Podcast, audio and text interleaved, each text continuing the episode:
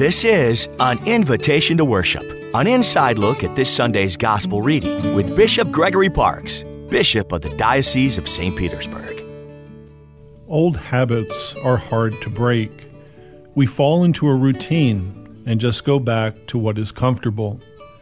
Change is sometimes hard to accept, and we look negatively to what might be a new perspective or way of thinking. Such is the case in the Gospel from John this weekend.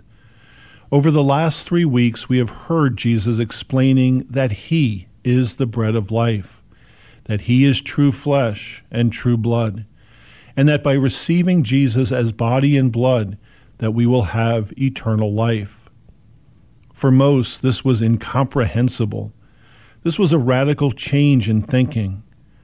Throughout Jesus' ministry, we see him break from certain traditions, reverse the logic of old laws, and introduce a new way of thinking.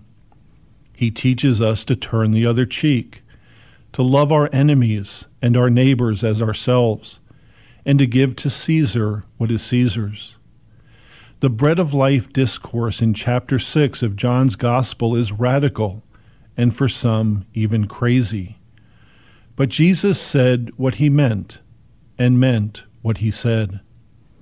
Yet many couldn't accept his words and walked away. But Peter knew that Jesus was the hope for all. Peter knew that this world was fleeting and passing, but eternity is so much more. He says, Master, to whom shall we go? You have the words of eternal life. This world is temporary but true happiness is found in the Lord. Unfortunately, many of us go to Mass, even daily, but slip back into our routine, our traditions, even our sinful habits.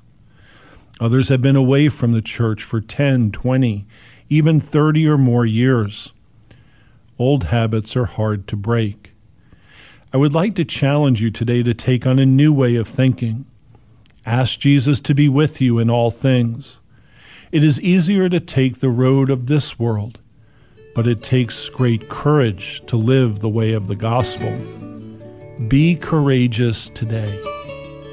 I'm Bishop Gregory Parkes inviting you to worship with us this weekend.